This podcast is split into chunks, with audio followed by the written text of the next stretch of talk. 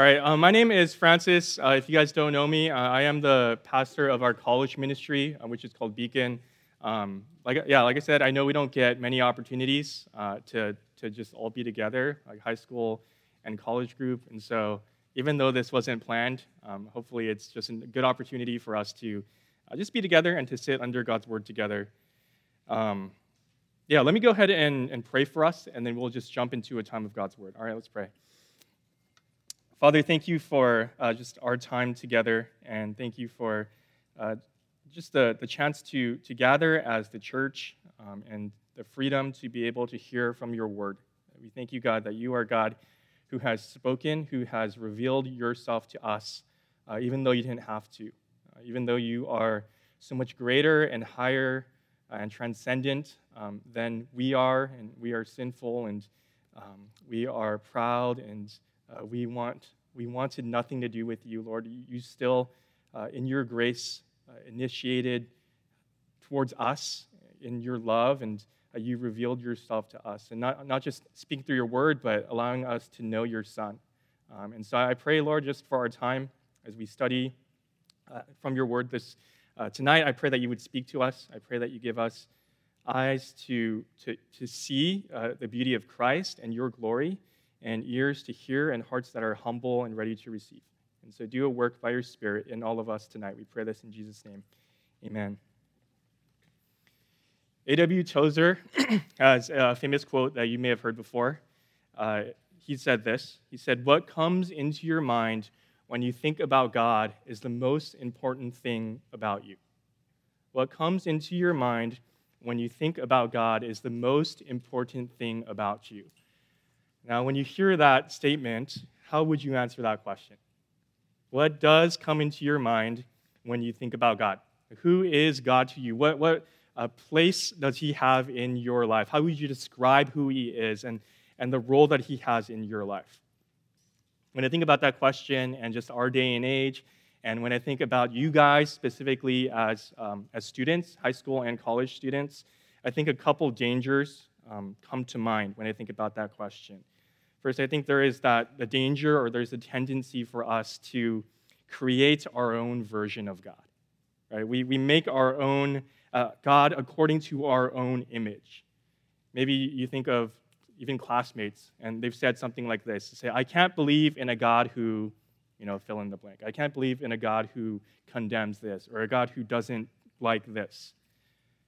What are they really saying when they make that kind of statement? Well, they're saying that my God needs to agree with me on everything, right? My God needs to think the way that I do. My God needs to care about the things that I care about.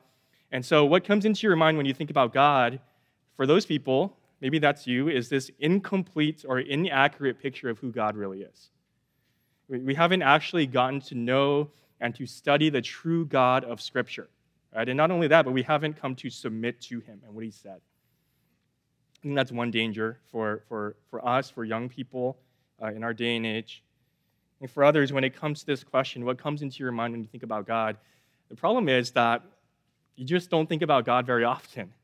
Right? And, and so uh, your understanding of God might be more orthodox, might be more traditional than you know these other group of people, especially if you've grown up at church. But God is not the center of your life.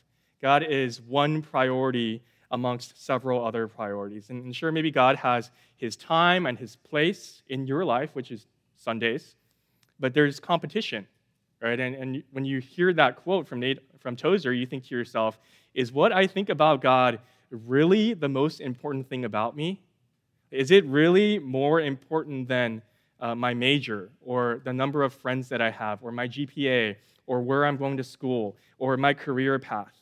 Um, or perhaps even later on in life, is what I think about God really more important than who I'm going to marry or, or what I do for work or how much money I have in my bank account or my family and the number of kids that I have? Maybe you can relate to either or both of those dangers. Maybe you've seen that in others, or you've seen that in the church, uh, in your own life. The author David Wells, he once said this about uh, American Christianity. He said, The fundamental problem in the evangelical world today is that God rests too inconsequentially upon the church. He says that God uh, weighs too lightly upon the church, that his truth is too distant, his grace is too ordinary, his judgment is too benign, his gospel is too easy, and his Christ is too common. And when I read that quote, I wonder if that is true of our own personal lives as well. Does God rest too inconsequentially upon our own lives? I mean, think about like what are the things of consequence in your life? Like, what are the things that would really like alter your life or make a difference? Or the things that you worry about? What are those things of consequence? Does God weigh too lightly compared to those things? Does he rest too inconsequentially upon your life that he really makes no noticeable difference?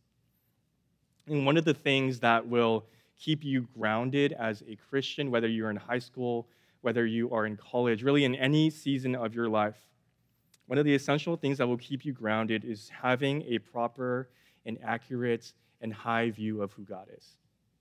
And what comes into your mind when you think about God is the most important thing about you.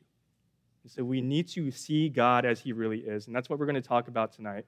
I think one of the best places in our Bibles that we can see that is Isaiah chapter 6. And so if you have your Bibles, go ahead and turn there. Isaiah chapter 6. We're going to be in verses 1 to 7. Um, some of you may already be familiar with this passage. I was told that uh, Pastor David actually preached on this like maybe a couple months ago, uh, but I think that's far enough away where you guys probably all forgot. um, but this is one of the most vivid pictures, right, of the glory of God in the entire Bible. If you ever heard a, a sermon on God's holiness, this is one of the go to passages on that. Um, in this passage, the prophet Isaiah receives a supernatural vision of God in the temple. He sees God as he truly is. And so let's read our passage for tonight, Isaiah chapter 6, and we will be in verses 1 to 7. All right, I'll start in verse 1. It says, In the year that King Uzziah died, I saw the Lord sitting upon a throne, high and lifted up, and the train of his robe filled the temple. Above him stood the seraphim. Each had six wings. With two he covered his face, and with two he covered his feet, and with two he flew. And one called to another and said, Holy, holy, holy is the Lord of hosts. The whole earth is full of his glory. And the foundations of the thresholds shook at the voice of him who called, and the house was filled with smoke. And I said, Woe is me, for I am lost, for I am a man of unclean lips, and I dwell in the midst of a people of unclean lips, for my eyes have seen the King, the Lord of hosts. Then one of the seraphim flew to me, having in his hand a burning coal that he had taken with tongs from the altar. And he touched my mouth and said, Behold, this has touched your lips. Your guilt is taken away, and your sin atoned for. We'll take this in two parts. Uh, point number one is the revelation. Okay, the revelation. If you look at verse one, um, that the context or the setting of our passage, it says, is the year that King Uzziah died.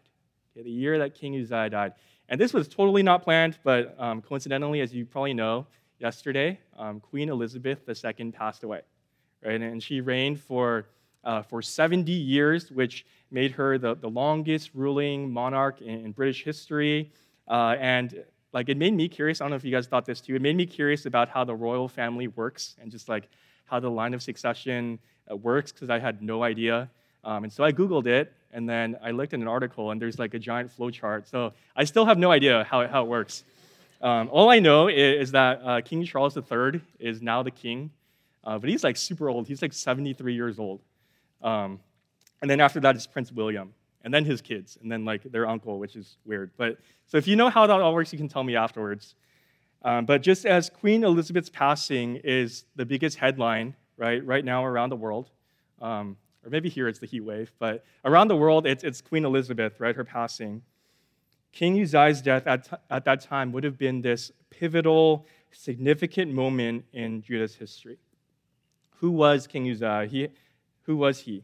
Uh, Judah had a, a long history of good and bad kings, and Uzziah was one of the good kings. In fact, he was one of the better kings, one of the godlier kings. There hadn't been someone like Uzziah uh, in Judah since Solomon. And you can write down in your notes Second Chronicles 26. Okay, Second Chronicles 26. You can read that later on. Um, but it tells us a little bit about who he was. It says in that chapter that he ascended to the throne when he was just 16 years old. It says he was doing what was right in the eyes of the Lord. He was victorious over his enemies. Uh, he built towers in Jerusalem and he strengthened the city walls. He expanded the nation's agriculture. And Uzziah reigned for 52 long and prosperous years. And, and under his reign, Judah grew uh, and, and they prospered. But Uzziah didn't finish as well as he started. He was powerful, he was successful, he was blessed, and he knew it. And he grew proud. And in that chapter, Second Chronicles 26, Uzziah disobeys God by going into the temple to burn incense at the altar. And maybe you hear that and you're like, like, what's the big deal about that? Right? Like, isn't that a good thing to, to burn incense at the altar? Well, that was a privilege that was specifically reserved for the priest. And he was the king, right? He wasn't supposed to do that. And so as a result, God struck Uzziah with leprosy. And because he was unclean, he spent the rest of his life uh, isolated, unclean, alone until he died. And so this is the backdrop for our passage. This is who King Uzziah was. And I think that, that detail, that, that context helps us to understand our passage a little bit better, right? At least a couple ways.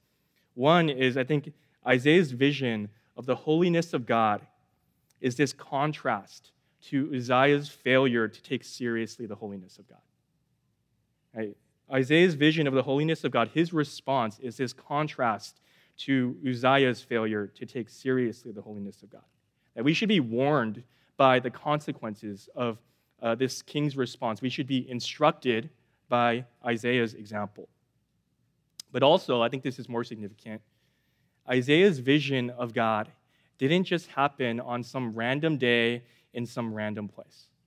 God's self revelation to Isaiah comes during this time of hopelessness and fear.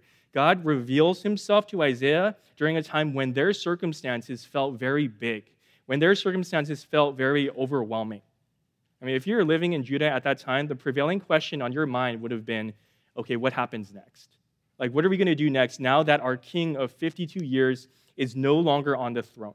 He was such a good king. He was so capable. He was strong. He was successful. He's the only king that, he's ever, that we've ever known in our lifetime.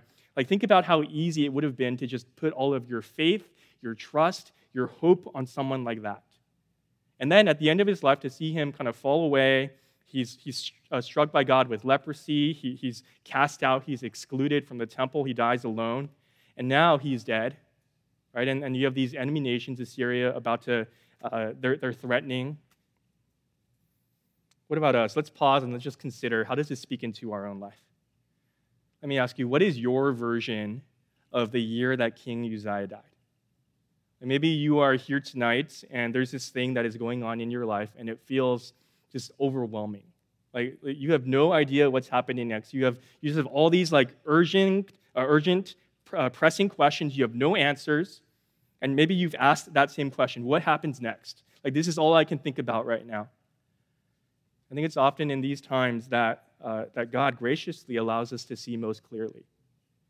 Right? Sometimes it takes this season of uncertainty, of, of suffering, of loss, to reveal to us where we've actually been placing our hope, whether that's placing our hope in a person or in a relationship or in a circumstance or in a particular outcome. And when it doesn't turn out like how you expected, expected when, uh, when something doesn't go your way or when someone lets you down or when you lose someone, even, right? You recognize the need for something greater for someone that has more stability, someone that is more trustworthy.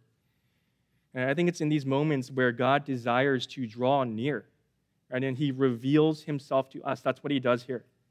And Isaiah desperately needed perspective, this vision of God. He desperately needed to be reminded that God is bigger than this circumstance.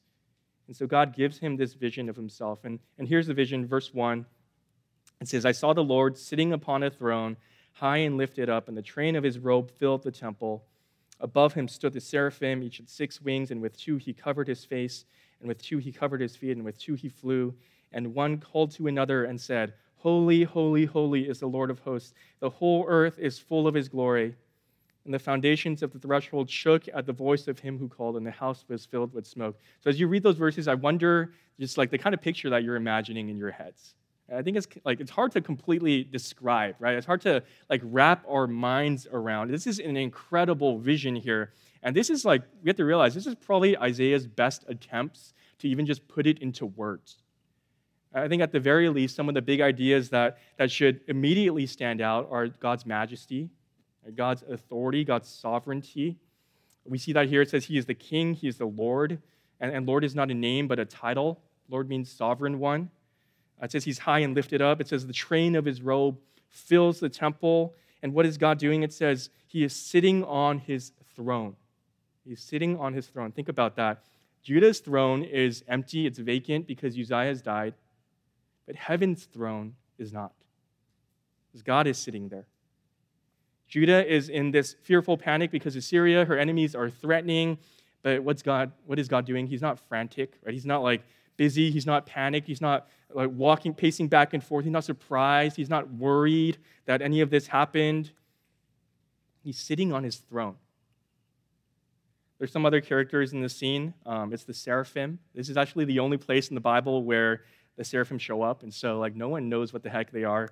Uh, we just know that there's some kind of like angelic being, okay, and and their name means fiery uh, fiery ones, uh, and so Isaiah says each of them has six wings. Uh, they're they're like hovering over the throne. They're covering their faces. it makes me think of Moses in Exodus 33, where Moses wants to see God, and God's like, "You don't know what you're asking because you can't see me, right? Or otherwise you'll die." Uh, they're, they're, it says the seraphim, they're calling out to one another. So they're not even like speaking directly to God. They're speaking to one another. They're, they're telling each other praises about God. And their voices are so loud that it says that the foundations of the temple are shaking. Uh, what are they saying to one another? Verse 3 Holy, holy, holy is the Lord of hosts. The whole earth is full of his glory. Now, when you or I want to emphasize something, we, we bold, right? Or we, like, we underline um, we add a lot of exclamation points to the end of our sentences, right? When we want to emphasize something, that's what we do. Right? If you want to show someone you're mad, just put one period. Right? When the Bible wants to emphasize something, it doesn't add exclamation points or underline or bold or things like that. It uses repetition. Okay? And we see that throughout the Bible, right? Jesus uses it. Um, Paul uses it in Galatians. What's not common about repetition in the Bible is that is to repeat something three times. And when you look here, this is the only time that we see this repetition, right? This, this threefold repetition, and it has to do with God's holiness. In fact, holy, that word holy, is the Bible's favorite word to put next to God. Right? The, the, the word holy shows up, describes God more than all other qualifiers, more, more than all other adjectives in the Bible put together. Why? What does it mean that God is holy? I think uh, the first thing that comes to mind for us is uh, like purity, right, or, or uh, righteousness. Or we think of like someone who's very, uh, very good, religiously good. Right? We think of someone who is holy. Um, they they say grace before they eat a snack, right? Or if someone who is holy, they they'll ask you like, "What did you read in your Bible this morning?" Or things like that, right? Like that that's some picture we think of of holy, someone that is blameless and without sin. But I think that doesn't go far enough. And most fundamentally, the word holy in the Bible means to be set apart. Okay, so, so for God to be holy means that he is separate, that he is completely other than everything and everyone else. When we use the word holy, uh, it's talking about the very godness of God, right? The thing that makes God who he is. Holiness is not simply one of the myriad of attributes that describes who God is, it speaks to the fact of who he is in totality. Right? It is in this, it's it talks about how he is this completely different category than us. He is so infinitely above us and greater than us. John Piper describes it like this The word holy is the little boat in which we reach the world's end in the ocean of language. The possibilities of language to carry the meaning of God eventually run out and spill over the edge of the world into a vast unknown. And here, I think, as these seraphim are crying out, Holy, holy, holy to one another, I think they teach us something, which is they teach us that God is inherently worthy to be worshiped simply because of who he is. God is worthy to be worshiped simply because of who he is, that he deserves and he demands our worship and our obedience. Why? Because he is holy because he is God, because he is king, and he has the authority to. I mean, do we think about that enough? I think for us, we are often so quick to just insert ourselves in the picture, right? We quickly bypass God's complete transcendence, God's complete holiness, and we jump to things that we like. We jump to God's love or His grace or His mercy. And don't get me wrong, those things alone are enough for us to worship God forever and ever. But the problem is that apart from the holiness of God, many of those attributes they lose their reference point. Right? God's love is a holy love. God's grace is a holy grace. God's holiness is what makes sin sin. His holiness is what makes grace so amazing. And when we jump too quickly past God's holiness, we can end up presuming on God's grace. We think it's just there for us.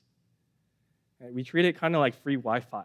Right? I think we, for us, we've, we've gotten so used to just uh, the luxury of wireless access everywhere. And we just assume, like, oh, it should be available to us. Right? Like, I shouldn't have to pay for this thing. If I go to this coffee shop, it better have Wi Fi, right? Because if it doesn't, like, what's the point of even having a coffee shop? Right? We just like, we, we presume on this. What does it look like to respond rightly to God's holiness? Well, this is our second point the response. Verse 5. And I said, Woe is me, for I am lost. For I am a man of unclean lips, and I dwell in the midst of a people of unclean lips. For my eyes have seen the King, the Lord of hosts. So, what happens when Isaiah sees this vision of God? He says, Woe is me, for I am lost. For I am ruined, for I am undone. He's making this cry of judgment. He's pronouncing a curse upon himself. And for Isaiah, this would have been familiar language because it's prophet talk. Right? Right before uh, this, this is Isaiah chapter 6. There's five chapters, right, full of woes. Uh, even in chapter 5, verses 8 to 30, Isaiah fires off this series of six pronouncements of woes against Judah for their rebellion and their idolatry. But here, this seventh woe, and seven is this significant number in the Bible. Okay, it's, it's climax, it's completion. This seventh woe doesn't fall on another, doesn't fall on Judah, but it falls on himself. And think about it, Isaiah would have been considered by many the most righteous man in Judah. He was one of the greatest prophets. He was the, the greatest preachers of his generation. And yet, one glimpse at God's holiness, and he is completely exposed. It's, it's over. He's completely undone. Any and all pretense and self reliance is shattered. See, as long as Isaiah could compare himself to the people around him, he could keep this high opinion of himself. Right? He, can, he can look at the, next per, the person next to him and he can think to himself, well, I'm, I'm not that bad compared to this person. Right? Like, look at how much I've served God. But the moment that he compares himself to the ultimate standard, God's holiness, it was over. And whatever gap might exist between you and the person next to you is nothing compared to the infinite distance between you and God's holiness. And it's interesting what he says, right? Calls himself a man of unclean lips. Now, why does he say that? A man of unclean lips. I think part of it is he understood that, as Jesus would teach later on in Matthew 15, that his lips or his mouth was just this overflow of his heart. And so I think he, he understands, oh, this is like, I'm sinful to the core. I think that's part of it. But more significantly, think about what lips would have meant to Isaiah as a spokesperson of God. Right? Think about the role that your lips played if you were a prophet lips or your mouth uh, were to a prophet what hands are for a surgeon, or ears are for a musician, or athleticism for a, prof- a professional athlete. For Isaiah, his lips was the linchpin of his identity. It was his greatest gift, it was his strongest asset. If there was one area in his life which he would have thought, oh, I have this under control, right? If there was one area of his life he would have thought, oh, I have God's approval in this, it would have been his lips. It would have been his prophetic service to God. Now let's pause again. Let's just consider this for our own lives. If for Isaiah it's his lips as a prophet of God, if it's his, his service um, to God, then what is that thing for you? What is that thing that you consider your greatest strength or your greatest asset? What is that thing that you might take pride in over others? That you point back, that you point to and you say to yourself, well, you know, at least I have this going on for me. Right? God, like look at this thing that I have in my life. Listen, these things are, are gifts from God, they are blessings from Him. But what can also happen is that we take these, these strengths, these assets, and we use them as a means of, of separating ourselves from others and keeping God at a distance. that these things can become blinders which keep us from facing just how much we still fall short and how much we really need God. Tim Keller put it like this He says, We must repent of the things that we have done wrong, but we must also repent of the reasons we ever did anything right. Pharisees only repent of their sins, but Christians repent for the very roots of their own righteousness too. And so here, Isaiah repents of his righteousness, so to speak. And, and later on in Isaiah 64, he would say that all our filthy ra- or all our righteous deeds are like filthy rags before a holy God. Right? He knows even in this strongest area of my life, I'm undone. See, I think when it comes to, to rightly understanding who we are before God, it's not just about what separates us from a holy God, right? Which is our sin. Because I, I, think most of us, especially if you've grown up in church, you get that. We, you, you get that we've all sinned, that that separates us from God but that's just half of it. Right? Our right understanding of who we are before God also includes how we are accepted. What makes us acceptable for, before God? And I think this is where I think a lot of us struggle. In Luke 18, Jesus tells this parable of a Pharisee and a tax collector. And in that story, the Pharisee, this religious person, he looks at, the, at, the, at the tax collector and he says, God, I thank you that I'm not like this sinner right? I, like, I do religious things. I fast twice a week.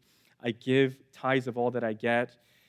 You know, in that, in that parable, I don't think that the Pharisee is oblivious to the fact that he's a sinner, that he hasn't obeyed the law perfectly. But he thinks that he is accepted on the basis of his own righteousness. He thinks what justifies him before God is his good works. But what does Jesus say in that, in that parable? Who's actually justified? Well, it's the tax collector right? It's the guy who can't even lift his, his eyes up to heaven. It's the guy who says, God, be merciful to me, a sinner. He doesn't appeal to his own gifts, he doesn't appeal to his own righteousness or his own good works. He appeals to the mercy of God. He, he points to what God has done. And here in Isaiah 6, Isaiah doesn't appeal to his lips. Right? He doesn't point to his greatest asset. He doesn't point to his service to God.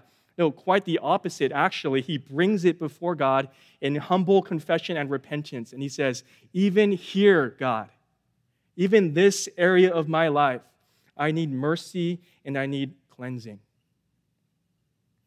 How does God respond? Verse 6.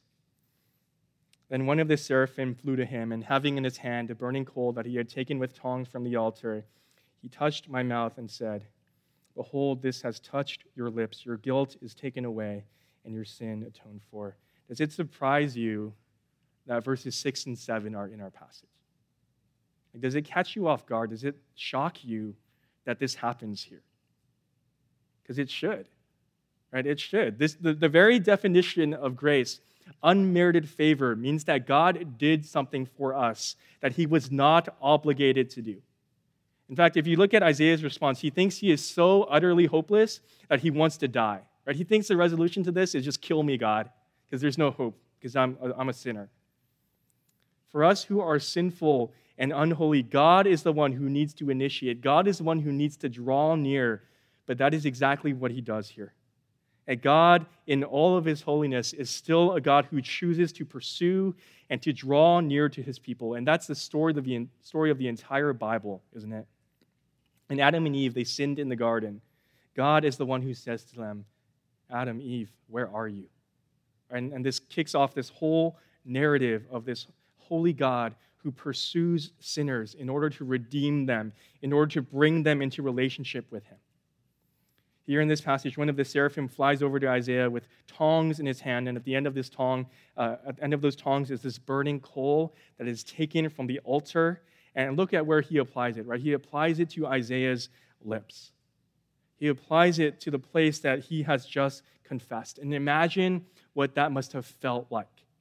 I mean, your lips are one of the most sensitive parts of your body, and a piece of burning coal would have immediately seared the flesh just instantly upon contact. And yet, that's, that's sometimes how repentance feels like, isn't it? That it is painful to come to grips with the reality and the guilt of your own sin before God. It might continue to be painful as God slowly removes certain sins in your life as you grow as a Christian. And yet, this was exactly what Isaiah needed. That this prophet of unclean lips has God's cleansing, God's mercy, this coal applied to his lips, and he receives wholeness, receives forgiveness. And God says, Behold, this has touched your lips. Your iniquity is taken away, your sin is forgiven.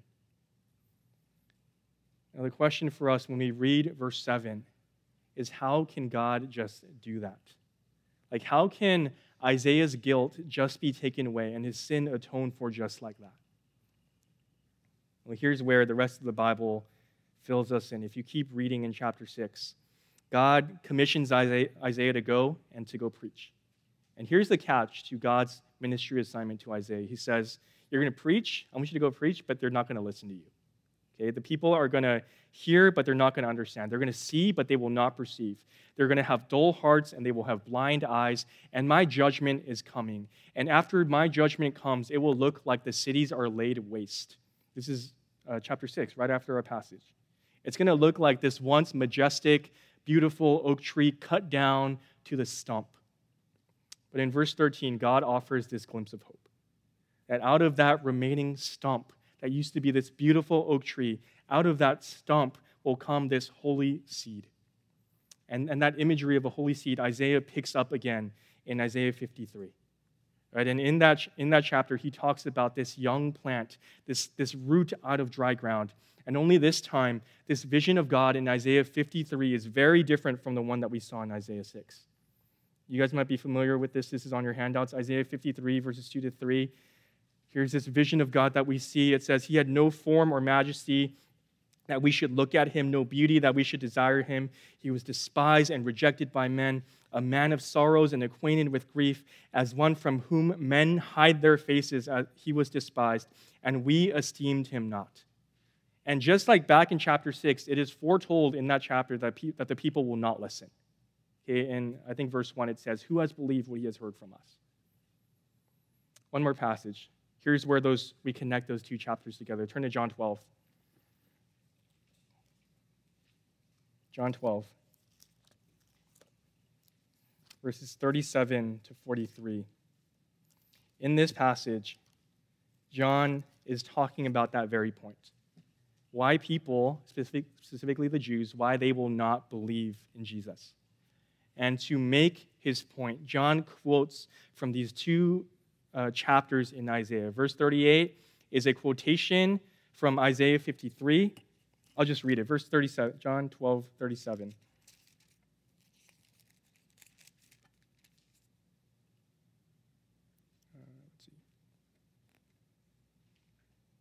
Right, the second half of verse 36. It says, When Jesus had said these things, he departed and hid himself from them.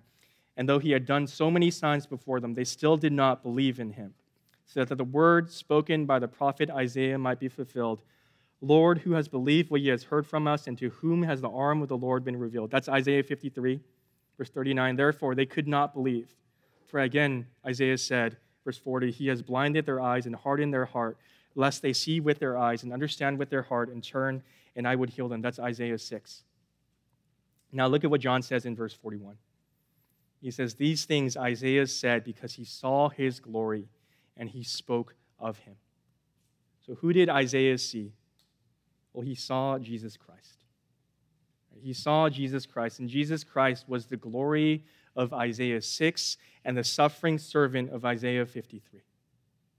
John brings those two chapters together, gives us those two visions of God, and he shows us that the one from whom the heavenly seraphim hid their faces was also the one who had no form or majesty that men should look at him that the one whose throne was high and lifted up was also the one who was despised and rejected by men. The one who was holy, holy, holy was the one who was smitten by God and afflicted, pierced for our transgressions and crushed for our iniquities.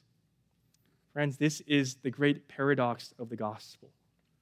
That the Holy One that Isaiah saw, in whose presence he became completely undone, over his sin is also the suffering servant of, of Isaiah 53, the one who would bear the penalties of our sin on the cross. You see, for us as New Testament believers, as Christians, if you want to understand the holiness of God, then there is no greater demonstration of that holiness than at the cross. Why? Because it was at the cross that God's holiness we see was so unbreakable. It was so absolute. It was so total that in order for his holy wrath and his holy justice to be satisfied, it required the death of his own son. That in God's holy love, he had to put forth his own son as a sacrifice to satisfy the wrath for sin and to offer us forgiveness. It is there at the cross where we see how much God truly hates sin, how helpless we are as sinners to do anything to save ourselves. But it is also at the cross where, for us, we can have your guilt taken away and your sin atoned for if you would trust in Jesus. Hebrews 4:16 says, "Let us then with confidence draw near to the throne of grace that we may receive mercy and find grace to help in time of need. Listen to that verse and just think about that contrast to our passage. If you are in Jesus Christ because of his work, we can approach the holy God with confidence. And when we go there, what do we find? We find mercy and grace to help in time of need. John Calvin once said, Nearly all the wisdom that we possess, that is to say, true and sound wisdom, consists of two parts the knowledge of God and of ourselves. Man is never sufficiently touched and affected by the awareness of his lowly state until he has compared himself with God's majesty. It's only when we see, Calvin says, it's only when we see and we know God rightly that we see and we know everything else rightly. That God is the starting point. Our view of God is the starting point for everything else. And when we get that right view of God, when we get His holiness, then we, we, we gain this new self awareness, right? We recognize truly how small we are, how sinful we are. When we understand that He is the King that is sitting on His throne, we can rightly interpret even the most despairing circumstances. Let me just give you a few quick exhortations and we're done. I think a few things this high view of God should produce in us. One is a serious reverence a serious reverence. It's human nature for us, I think, to feel threatened by greatness, right? To feel threatened by superlative. Um, guys, when you're working out at the gym and the person uh, at the bench or the squat rack right next to you is like squatting like three times your weight, what do you do? You're, you're threatened, right? You're like, I'm going to go like do cardio or something, or I'll do something else. Girls, when, when that really pretty girl walks into the room, all of a sudden you think to yourself, oh, my hair, right? I hate, I hate my hair. I hate my clothes. Maybe you think you're pretty smart because you did well in high school. Or I guess some of you are still in high school. And then for you college students, you start your, your first quarter, you start your first semester in college where uh, everyone else is just as smart as you, if not smarter. And then you think to yourself, oh, like, do I belong here? Like, should I switch majors? I'm threatened by like this person's intelligence. They feel smarter than me. Greatness, even human greatness, threatens and exposes us. And I think the question is why don't we feel that way more with God?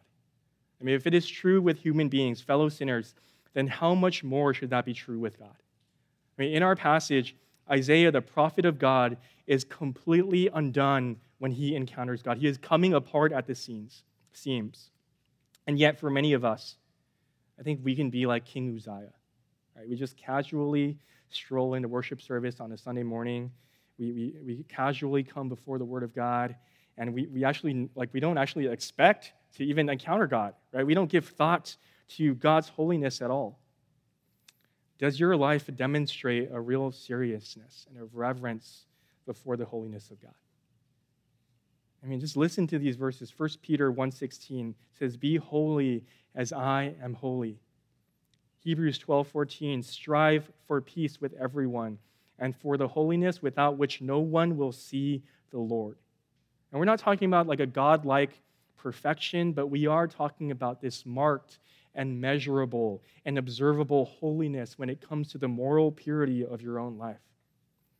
Do you give as much thought to your private life as you do to your public life? Some of you, you serve with a ministry, or some of you even hold like leadership positions or you, you hang out with your Christian friends, and, and that's great, but what does your own walk with the Lord look like, right, in private when no one's looking? Do you take his word seriously? Isaiah here, he got this supernatural vision of God that we might not ever get. But for us, the most significant way that we see God speak, that we hear God speak, is through his word. Because when, when scripture speaks, God himself speaks. And so are you listening reverently? Are you reading it on your own? Are you obeying what his word says? The second thing is a gracious humility. A gracious humility. When we see ourselves rightly in light of God's holiness, we recognize that we're not better than anyone else. I mean, Isaiah admits himself. He is a man of unclean lips. He lives in the midst of a people of unclean lips. He, he might be the most gifted person in all of Judah. Right? He, most, he might have spent the most time in full time ministry than everyone else in Judah combined, but he knows that it doesn't necessarily make him any more godly. If you didn't notice, this passage is where Isaiah is commissioned as God's prophet. And I think this experience is necessary. It was necessary in preparing him for his ministry as a messenger of not only God's truth, but of God's grace. And maybe you've experienced what it's like for someone to preach at you before, right? Or you've walked past like, uh, like a street preacher and, and nothing against like what they're doing right? But like it, it feels sometimes like self-righteous. It feels like they're just yelling at you like someone's just condemning sin always pointing out what's wrong. It's a totally different tenor when some when that person has been transformed themselves. When you know that the gospel and god's grace has really taken root in their heart it feels like they are coming alongside rather than looking down on. And that should be our posture as well when before God's holiness you know yourself to be as sinful as Isaiah knew himself to be. And yet, at the, t- at the same time, when you know yourself to be purified and forgiven and justified and a recipient of God's grace, as Isaiah knew himself to be, then it changes us. And it teaches us this graciousness, it teaches us this humility, it compels us to service, eh, to tell others of that same grace. And this is our last point faithful obedience. Like we said earlier, Isaiah gets this really hard ministry assignment. God says, Hey, you're going to go preach to people who aren't going to listen to you. Okay, but what does he do? He, he goes because God said so. Right? And, and Isaiah trusts. And he does it faithfully for a very, very long time, despite how difficult and discouraging it might have been. What keeps him going in his ministry? What's this high view of God? Right, which reminded him that God deserves his trust and obedience. It's this high view of God that reminded him that however bleak his circumstances might be, God is still on his throne. It's this high view of God which reminded him that his service was not just about preaching a message, not just doing stuff for people, but this high view of God reminded him that in what he's doing, the very glory of God is at stake. Right? It's not just about his own ministry, but it's about the very glory of the, the very glory of God. Let's go back to what A.W. Tozer said. He says, What comes into your mind when you think about God is the most important thing about you. And so, what is that thing that comes to mind for you? Is God just a concept? Right? Is he just this, this like part of your imagination, this part of your life which weighs lightly and inconsequentially? Or is God a reality? Is he the center? Does he weigh heavily, right? Heavy enough to change everything about your life. When we have an accurate high view of God, everything else will make sense. We understand who we are, who God is, and all of life rightly. Let's pray. Father, we do pray that just as we heard from your word and we received this vision of you through um, the prophet Isaiah, Lord, I pray that you would give us a clear, a proper, a glorious vision of you and your holiness. Help us to recognize that you indeed deserve all of our trust, obedience, worship, and our very lives. Lord, we confess there's a lot of things that compete for our attentions, whether that's big circumstances or uh, just misplaced priorities, um, or just even our own pride and self righteousness. Lord, humble us, give us eyes to see. Help us to um, have this right view of you that will carry us through life, that will give us hope, that will compel us um, to, to be in your service, to be faithfully obedient. Do that in, in us tonight, and as we continue into small groups, uh, do that in our hearts. We pray this in Jesus' name. Amen.